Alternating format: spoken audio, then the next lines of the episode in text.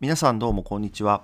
ほろよい Web3 は身近なネタを中心に Web3 トークをほろよい感覚でゆるーく聞いていただくポッドキャストです。お届けするのは Web3 業界で働く元井敏夫原の2人です。さて今回はオフラインの重要性というテーマについて話していきたいと思います。最後までぜひお聞きください。はい。はい。はい。ということで。ちょっとオフラインの話ですよ。うん。雑談会ぐらいの感じでなっちゃいますけど。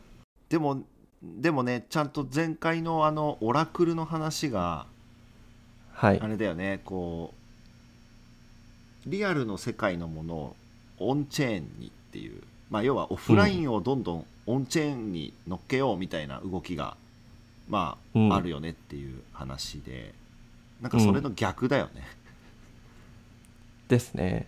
オンチェーンっていうか Web3 の世界からまあリアリアルな世界にっていううん。方向性ですね。そうね。ちょっとふわっとしてるけどまあなんか雑談交えながらそこら辺をうん。ちょっと深掘りできたらなと。そうですね。まず、まあ、結構大前提、僕はリアル体験の方が好きなんでっていううんうん。ところで、なんていうか Web3 の世界も大好きですけど。うんうんうん。うんそうですね。正解ではないんですけど。そうそう。なんかあくまでこう思ってますよねっていう話で。うん。そうですね。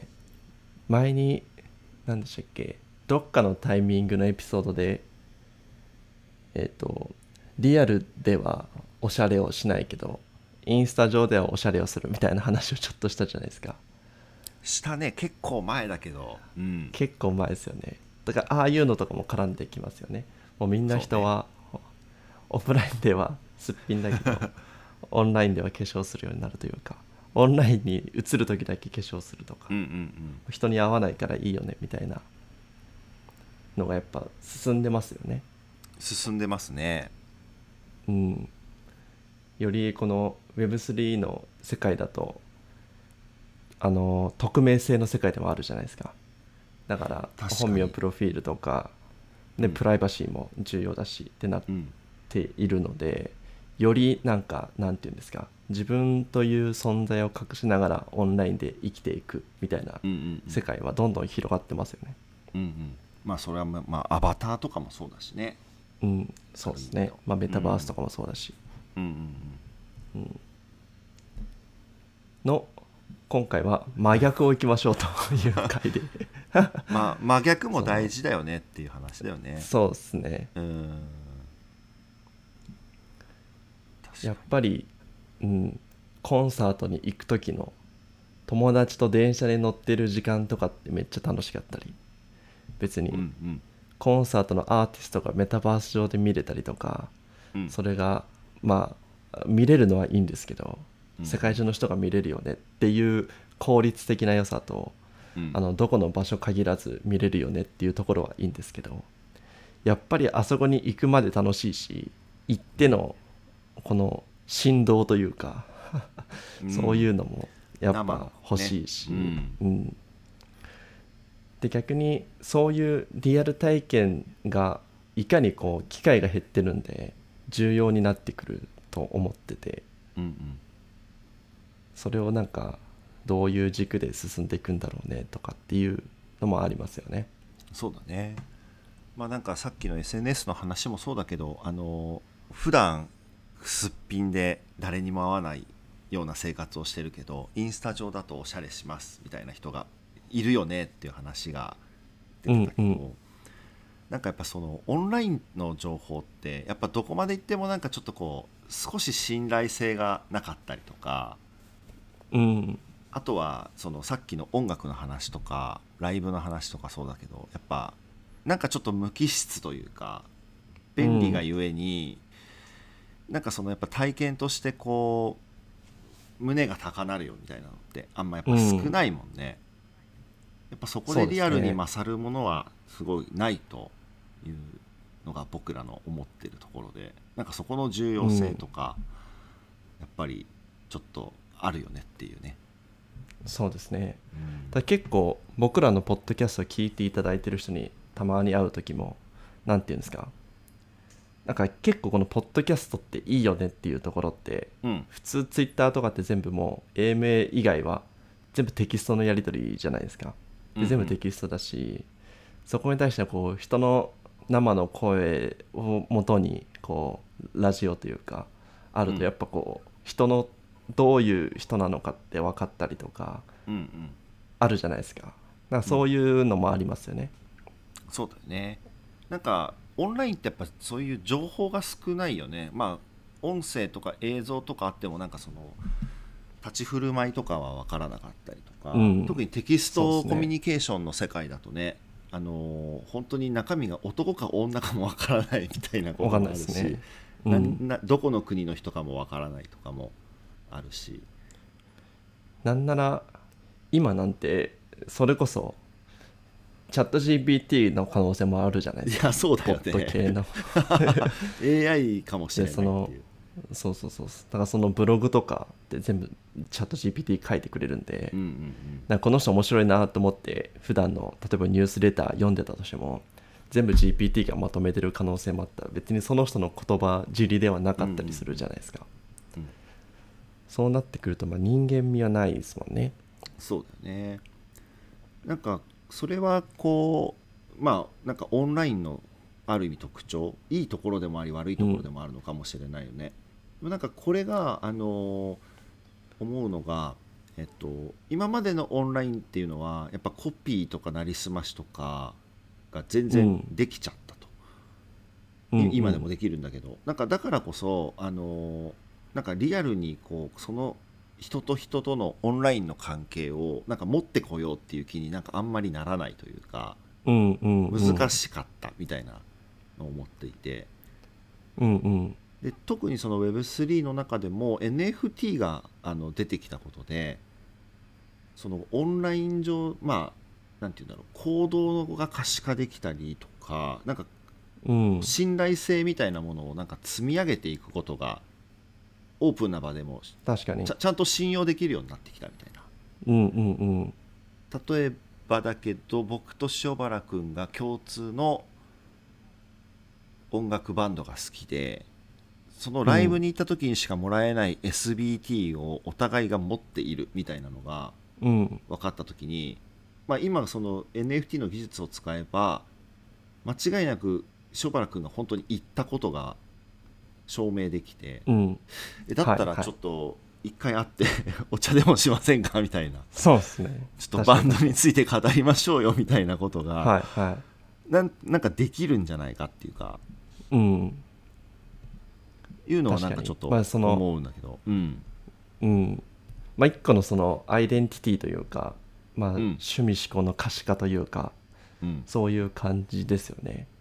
例えば多分今までって多分それバンド T とかそういうえー感じじゃないですか。とかバンド T 僕が元井さんの好きなバンド T 着てたらえそのバンド好きだみたいなのと ちょっとこう似てる感じだと思うんですよ、対面あったらそれが話のきっかけで仲良くなって、うん。えじゃあこういうバンドも好きなのって話になると思うんですけど、うん。まあ、それがオンライン上でもこう表すことができるようになっているっていうところでそれがもっと進むだろうなっていうのはありますよね。Web3 もすごいデジタルなあの話ばっかりしてるんだけど結局のところはやっぱ人間同士のこうなんていうのかつながりというかそうですね。まあ生きてる上での行動の中でやっぱりねあのベースにあるから、まあ、そのリアルの関係とか結局その人と人とのなんか結びつきみたいなのは絶対うん、なくならないよね。どんだけデジタル化が進もうがメタバースが進もうがリアルの世界は絶対なくならない。そうですね。なんかやっぱそこのやっぱり重要性みたいなのはあるしなんかこう前回の何でもかんでもオンチェーン円みたいなのも確かにすごく便利でいいんですけどなんかその便利じゃないことがあのいろいろな価値を生んだりするみたいなのもあるよね、ライブの会場にわざわざ行くからこそうん、めちゃくちゃ楽しいみたいな。うん。ですね。だから洋服屋に行ってあの、ウィンドウショッピングするとかもそうですよね。うんうんなんなんていうんですか。別にオンライン上で ZOZO で買えばいいんですけどあえて店舗に行ってウィンドウショッピングして、うん。あれいいかなこれいいかなって、まあ、いわゆる ZOZO を普段買う人からするとただの時間の無駄じゃんみたいな思う人もいるかもしれないですけど そういう体験とかね。うん、だから店舗で、えー、とそれをしてもらうとか接客してもらうとかうん。はい。あこういうレイアウトになってくるから今これ流行ってるのかもみたいなのとかうん。そういうのがリアルだと分かったりするじゃないですか。うんそういうところですよね。うんそうなのよね。なんかこう人間が必ずまああ AI とかはちょっとさておきなんだけど人間同士が関わっているのはオンラインでもオフラインでも変わらないから。うん。なんかそこが便利になればなるほどそれだけでいいかっていうとそうじゃなくてなんかあえてのなんかこう面倒くささ摩擦みたいな前から話してるようなものって、うん。やっぱ逆に貴重であのより体験を良くしていくみたいなところは。そうですね。うん。だから結構まあオンラインとオフラインの掛け合わせというか。うんうんで逆にそのオンラインで作ったコミュニティとか、えー、とそういうものでオフラインで何かをするとかってめちゃくちゃあーより進んでいくと思いますけどね、うんうん。逆にその、えー、と今おいわゆるオフラインとかデータベースにあるデータをどんどん Web3 の世界に持っていこうとしてるじゃないですか。うん。その効率の悪さ的なものの観点とか、えー、と取引がグローバルでできるとかっていうのもあってオンチェーンでやった方がいいよねみたいなのあると思うんですけど。逆にそのオンチェーンで築き上げたコミュニティとか信頼とか信用スコアとか、うん。えー、とそのアイデンティティみたいなものを使っていかにこうオフラインでいい体験を作っていくかっていう方も面白いですよね。うんうんうんそう全部が全部じゃないんだけどそういう方向に最後はゴールがそこにリアルにあるみたいなものは他にもやっぱ結構あるよね。そうですね。うん、なんかネットワークステートの話もそうだけど結局あれオンラインでこう出来上がったコミュニティたちがそのこ国家となるにはやっぱうリアルの場がいるよねっていう、まあ、結局それもリアルうんに最終的にはゴールが設定されてるとかうん。ね。だから、えー、とスタートアップ都市計画とかってあるじゃないですか。ネットワークステートとかだと、はいはい。その都市を作るとか、うん都市作るイコールそこに人集まろうねっていう話じゃないですか、うんうんうんでその都市には同じようなアイデンティティコミュニティをに入ってる人が基本的に大半占めて暮らしてたりとか、うん。えー、とみんなでそのカフェでコーヒー飲んでたりっていうわけなんでうんうん。逆に人が集まんない都市作ったってしょうがない 結構。やっぱりそこのなんていうんですかねネットワークステートしかりやっぱリアルな世界で人が集まる場所を作っていくとか人が集まって何かを作るとかなんかそういう方向性のものもありますよね。うん、ありますね。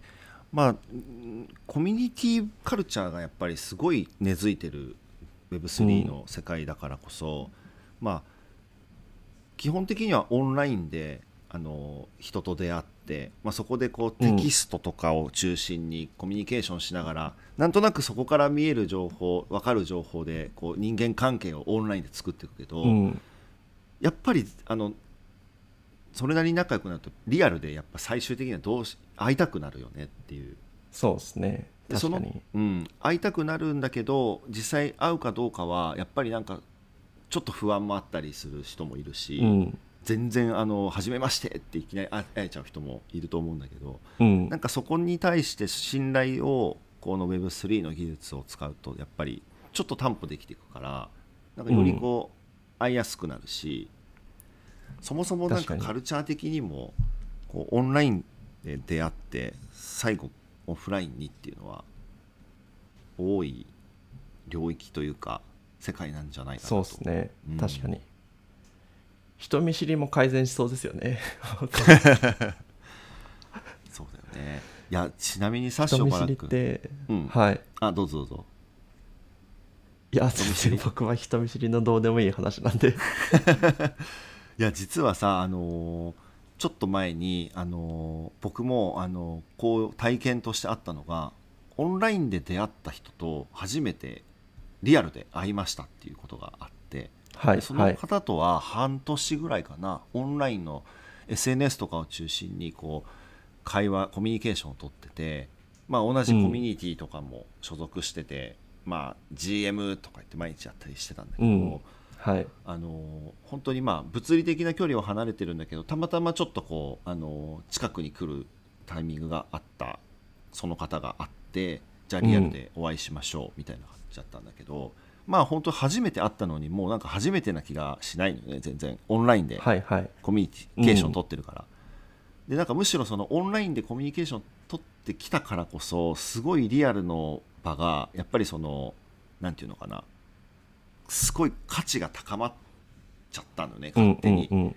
やっと会えるとか、物理的になるほどなるほど遠く離れてるのにそのわざわざ時間を決めて場所を決めてそこに2人が来なきゃ会えないみたいなうん。摩擦もあって、やっぱりその会った時の感動はもうなんか本当にすごい楽しいというかあってですね。はいはいなんかやっぱこういうこうオンラインからオフラインっていうところのなんか醍醐味みたいなのをね結構すごいリアルで感じてきたんだね。うん。それも、はいはい。うんなんかやっぱりオンライン上でこう、まあ、Web3 のこととか、まあ、その人が持ってる NFT のこととかも含めてなんか最初から知ってたからこそなんかすんなりと会おうってなったんだけどうんこれが本当にに素性がわからないような状態の人だったらやっぱちょっとなんか会う時怖いなっていうのはあったんで確かに確かに。なんかそういうところはもっともっとこう SBT とかがね広がったりとかうん。するとよりなんか共通点とか見つけやすくなってあのリアルに何かをしようみたいなことがうんどんどんどんどん起こりやすくなるような気がしますね。そうですね。確かに。元江さんにやってほしいのがあのうん。例えばピザデーのコミュニティとかでうんうん。あのファウンダーの元井さんを見つけたら、カンファレンスとかであの限定 SBT をあげますとかなんか なるほど。わかりやすいいいですね。そしたらその SBT 持ってる人にはうん後日、えー限定グッズが送られますとか。うんうんだからファウンダーのもちさんと実際に対面で話したことしか人しかもらえないみたいな、そのためにはカンファレンスの人がいっぱいいるところであの元井さんを見つける必要性があるみたいな、なるほどなるほど。なるほど。だからそれって。あの例えばああなたもえっと元井さん会ったことあるんですね。あ僕もあります。なんなら友達です。そうそうみたいな。そうそうそう。あまあ、いわゆる共通の友達みたいなものが 例えば分かると結構急にこう距離が近くなったりする現象とちょっと似てるよね。似てる似てます。うん。なんか一回なんかのカンファレンスであの分散型 SNS のフェイバーあるじゃないですか、はいはい。はい。あの CEO にたまたま会ったじゃないですか。僕と元井さんでいる時に、うんうん。でなんかフェイバー アプリ立ち上げてなんかこう承認みたいのしてくれたじゃないですか、はいはい。なんか覚えてます？ちょっとなんだか忘れてた。んですけど、そうだね。あのフェーバーっていう分散型 SNS アプリを作ってる会社のファウンダーにリアルで会ってその人に会った時にフレンドっていう称号みたいなものをもらったんだ。ねはい。ツイッターで言うとなんかあのツイッターの青いチェックマークみたいな、まあ、うんうんうん。別に有料でも何でもないんだけれども、なんかああいう証明みたいなバッジみたいなのをもらえたよね、あれの似てるってああいうのとか似てるっていう、うん。それはまあオンラインでやっちゃうとそのオフラインの価値ないので、うん。まあ、そのその CEO に会ったからこそもらえるとかなんかそのそういうのあると結構面白いなとは思いますけどね。うんうんうん。確かに。そうだよね。あとまあちょっと今人ベースで話してたけどなんか僕らもすごいあの共感しているプロジェクトで山越村の DAO まあ錦鯉うん。NFT とか、あれもその、まあ、リアル起点でそもそも動いてるプロジェクトではあるけどあのデジタル村民の人たちがやっぱりその、NFT を持ってるからこそいつかは山越村に行ってみようみたいな、まあうそのん。僕は持ってるけど今までまだ行ったことないけどやっぱりいつかリアルで山越村行きたいみたいな。そこでい暮らしてる人に実際会ってみたいみたいな、なんかそれがその持ってる NFT のなんかやっぱりその価値をなんか一番こう感じやすいというかそうですね。ところだから、確かに。うん。うん。そういう意味でもなんかやっぱりリアルのこう目的地みたいなものがあったりすると、やっぱよりこうていうの楽しみ方の幅も広がるしなんか世界も広がっていくみたいなところは思いますけどね。確かに。うん。特に日本ってめっちゃそこどっちかっていうとオフラインよりもオフラインの方が強いじゃないですか日本人って。例えばこう食とか、えーとうん。接客的なホスピタリティとかうんうん。だから海外行くとなんでお前そんな店員冷たいんだよみたいな話あるじゃないですか、うん日本だと別にそんな雑に扱われることはないじゃないですか。うん。だからそのそういうところって日本ってめちゃくちゃあの素晴らしいところだと思うし、うんうん。食とかってまさに日本がコスパの良さとうまさを掛け合わせたら世界ナンバーワンじゃないですか、うんうん。それってなんかこうリアルじゃないと体験できなくて、そうだね。うんうん、逆にそういう飲食店とかそのあのそのホスピタリ性があるようなところとかがうまくオフラインで、えー、と顧客とのコネクション作って食べたことはないけどそこでコミュニケーション取ってコミュニティ作っといてじゃあ実際来た時たあの食べてくださいとか体験してくださいとかそのコミュニティの人だけ特別扱いしてくれますみたいなところがあるとだから逆の集客方法で面白いですよね。ただ単にこうんうインスタでバズらせて集客するっていうよりかは。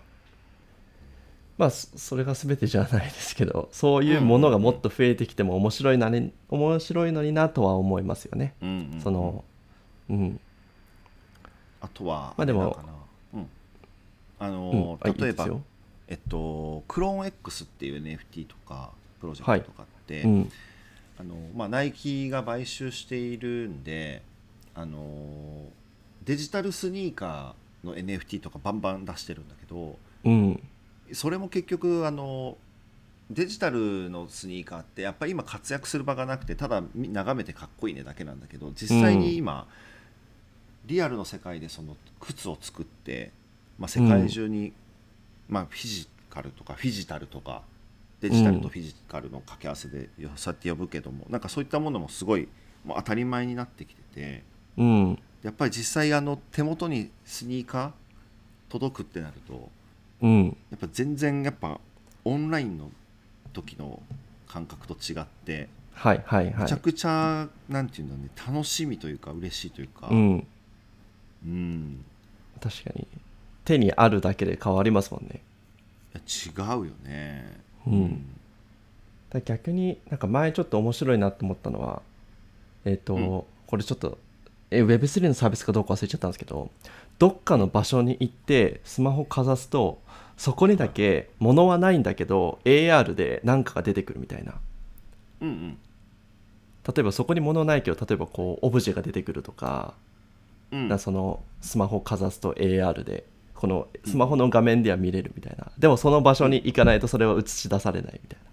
リアルな場所を AR で映すとみたいなところとか。いわゆるリアルなものないけどなそのリアルにそこに行かないと見れないオブジェがあるとか。うんうん。でそれはなんか NFT 持ってるし持ってそのアプリ使っててそこに行けば NFT 持ってる人だけがそのオブジェが画面上でうんうんうん。リアルの場所で映し出されるとか,、だから物はないけどそこに行って何かそこで AR で見るとかなんかそういうのも今後出てきそうですよね。うん。そうなるとまたなんかちょっと違う体験とか生まれてきそうですよね。うん。そうだね。うんうん。まあそんな感じですかね。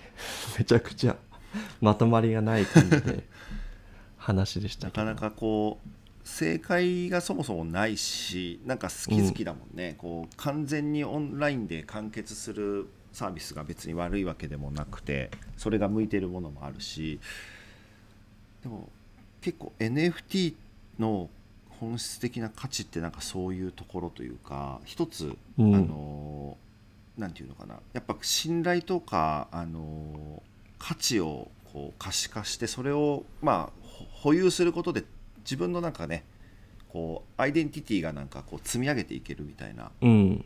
だからこそリアルになんかこう持っていきやすいリアルで会いやすくなるみたいなところはなんかやっぱりあると思うのでなんかそこをうまく、あの使ったサービスとか作っていけると面白いかなと、まあ、ちょっと自分の今の、ね、事業の話になんかちょっとなってしまうんですけどなんかそういうふうに思いながらやってるところはうん。あるんだよね。うん。確かになんか NFT もただこうあのなんていうんですかリストというかこうただ画面にこう表示されてるよりかはなんか推しの NFT とかなんか順番とかで今隠すとかありますけどなそのただ表示させるだけじゃなくて、うん。なんかもう少し、うん自分の好みにできたりとかそういうのが出てくると面白いかもしれないですね確かに。うんアイデンティティの表し方があるじゃないですか、うんうんうん。お気に入りの T シャツを着るのと同じ感じで、うんうんうんそういうのはうん。あっても確かになんかそのあ味気ないあのただのこうリリリストというかただの画面っていうよりかはうん。そういう世界もありそうですよね。そのアイデンティティをいかにコントロールしていくかっていうところで、うんうんうん結構 DID とかも関係あるかもね。なんかこうオンチェーンのなんか振る舞いというか行動履歴というかなんかそういうものも含めて。そうっすね、まあ、DID とまあそうですね。DIDVC でうんうん。やる感じにはなるんですけど、そうですね、うん。まあでもまあ似てるけど DIDVC ってあくまでもパブリックではないのでそこ結構難しいかもしれないですね。そうね、会ったことはないけど多分この人は男の人。この人は男の人なのは間違いない。何歳なのは間違いない、えっと、こういうイベントに行ってるのは間違いない。みたいなことがちょっと分かってくると、なんかそれだけでも十分なんか信頼性たるかなっていうね。今の世の中のオンラインの確かに。コミュニケーションとか人付き合いよりも、うん、だから DIDVC で使うと今パッと思いついたのだとこういう人には、例えば、うん。ここまで情報を開示するとかうんうんいうのはありありそうですね。例えばうん同じ NFT を持ってたりとか、えー、と同じ NFT のそのプロジェクトをなんか3個以上持ってる人には、うん。ここまでのプロフィール情報を開示するよとか。で、逆に全くかぶりないところはもう完全匿名です。あなたには情報を開示するんでとか。なんかそういうのはあるかもしれないですね。うんそうだよね、うん、そういう使い方とかもあるよね、うん。だからあのうんどこまでこう情報を見せるかっていう、うん、うん。感じですよね。だから Facebook とかもあの自分の高校とかをパブリックにするのかフレンドだけにするのか、うんそれともオープンにしないのかっていう権限設定できるじゃないですか、うんうんその権限設定がより複雑になっていくのかもしれないですね。そうだね。その DIDVC 使ってどこまで情報を開示する、で、うん。その元となるのはデジタルアイデンティティで DI あのウェ NFT とか SBT とかっていうところとか、まあ、どういう、うんまあ、OG ロールどのどういうの持ってるとか何でもいいと思うんですけど。うんうん。には感じにはなれそうですね、そういうこともできそうですね。確かにな、まあ、そうなるとまあ今日の話の文脈で言うと会った時楽しいよねとか、はい、うん。うん話の話題は作りやすかったりしますよねっていうところですよね。そうだね本当になんか世の中人との出会い方がやっぱ変わってきたよね。リアルでしか出会えなかった。まあすごい昔の話だけど。うん、なんかむしろ今オンラインでひ出会う人の方が多いんじゃないかみたいな。いや圧倒的に多いんじゃないですか。だって Zoom っていうだけでオンラインじゃないですか。そうそうそう。でまあコロナも関係あるんだろうけどねちょっとは。ですね。だっうん。て、僕と本井さんとかもほぼ毎週この収録で会ってるような感じですけどぶっちゃけこれ Zoom じゃないですか、う実だから際次会うのはあのリアルで。イベントだもんね。次回の新年会だからね。そうですね。で、1ヶ月に1回会えば、なんかこう、まあ、会ってるなぐらいじゃないですか、今。2ヶ月に1回の時もあるし。でもなんか、そう考えたら、オンラインの方が圧倒的多いですよね。多いよね。だから、オフラインで打ち合わせとかってもうないじゃないですか。全然ないね、とか、おえ、オフラインかよと思っちゃうじゃないですか、打ち合わせとかだと。確かにそうだよね。だから逆にそのオンラインで Zoom でこうある程度コミュニケーションを取って打ち合わせ進めてってじゃあちょっとオンラインだけだとあれなので飲み会オフラインでやりましょうかとか、うんうん。ちょっとせっかくなんでそろそろおオフラインでやりますとかなんかそういう流れですよね、おうん。オフラインからオンラインじゃなくてオンラインからオフラインっていう相方も。結局なんか,、うん、なんかこう絆というかなんかエンゲージメントをやっぱ高めたいんだろうねみんな。でそれがリアルが絶対に何よりも一番できるっていうのはもう多分感覚的にも誰もが分かってるからやっぱ最終的にはそこになるんだろうねうん。だからこそそそこでエンゲージメントが高めれるとオンラインのこれから先のこう、えーお付き合いもより良くなるみたいな絶対あるよね。ありますね。うん。確かに。大体か確認作業みたいな感じなのかな。本当にこの人はやっぱあいい人だったとか、えうんですね、うん。いろんな話で盛り上がったなよく知ってるんだないろんなことをとかなんかいろいろこうね、確認作業をしながらエンゲージメントを高めて、そうですね。うん。確かに、え意外とそんな身長でかかったの？とかってよく言われるじゃないですか。ああそういうのはある話だね。会ってみないと分かんない。思った通りの人でしたみたいなね。そうそうそうえそんな身長でかいんですねみたいなと。ですねそういうの感じですよね、ですね。はい。まあちょっとそんな感じですかね。はい。まあ皆さんも多分思ってるんじゃないですか。リアルも大やっぱり大事だなっていうのは。うん。でそこがうまくミックスねされるとやっぱりなんかこうプロジェクトやサービスもやっぱり立体的になるからそれは面白いものになっていくんだろうなと思ううん。そうですね。まあ、そういう体験がよりなんかまた新しくはなりそうですけどまたちょっとオフラインの良さがより出るようなオンライン体験作りながらうん。オフラインで合わせるとかなんかそういうものがより出てくる気はしますよね。なんかこういいものが作れるんじゃないかっていうのが、まあ、僕らがちょっと普段から思っていることですっていうちょっと今日はそんな話ですね。そうですね。はい、はい。うん、じゃあそんなところではい最後に番組気に入ってくださった方はぜひフォローお願いします。また番組で話してほしいトークテーマの募集をしています。Spotify の各エピソードの Q&A のコメント欄、または Twitter でハッシュタグ、ホロヨ Web3 とつけてツイートお願いします。お願いします。ありがとうございましたありがとうございました。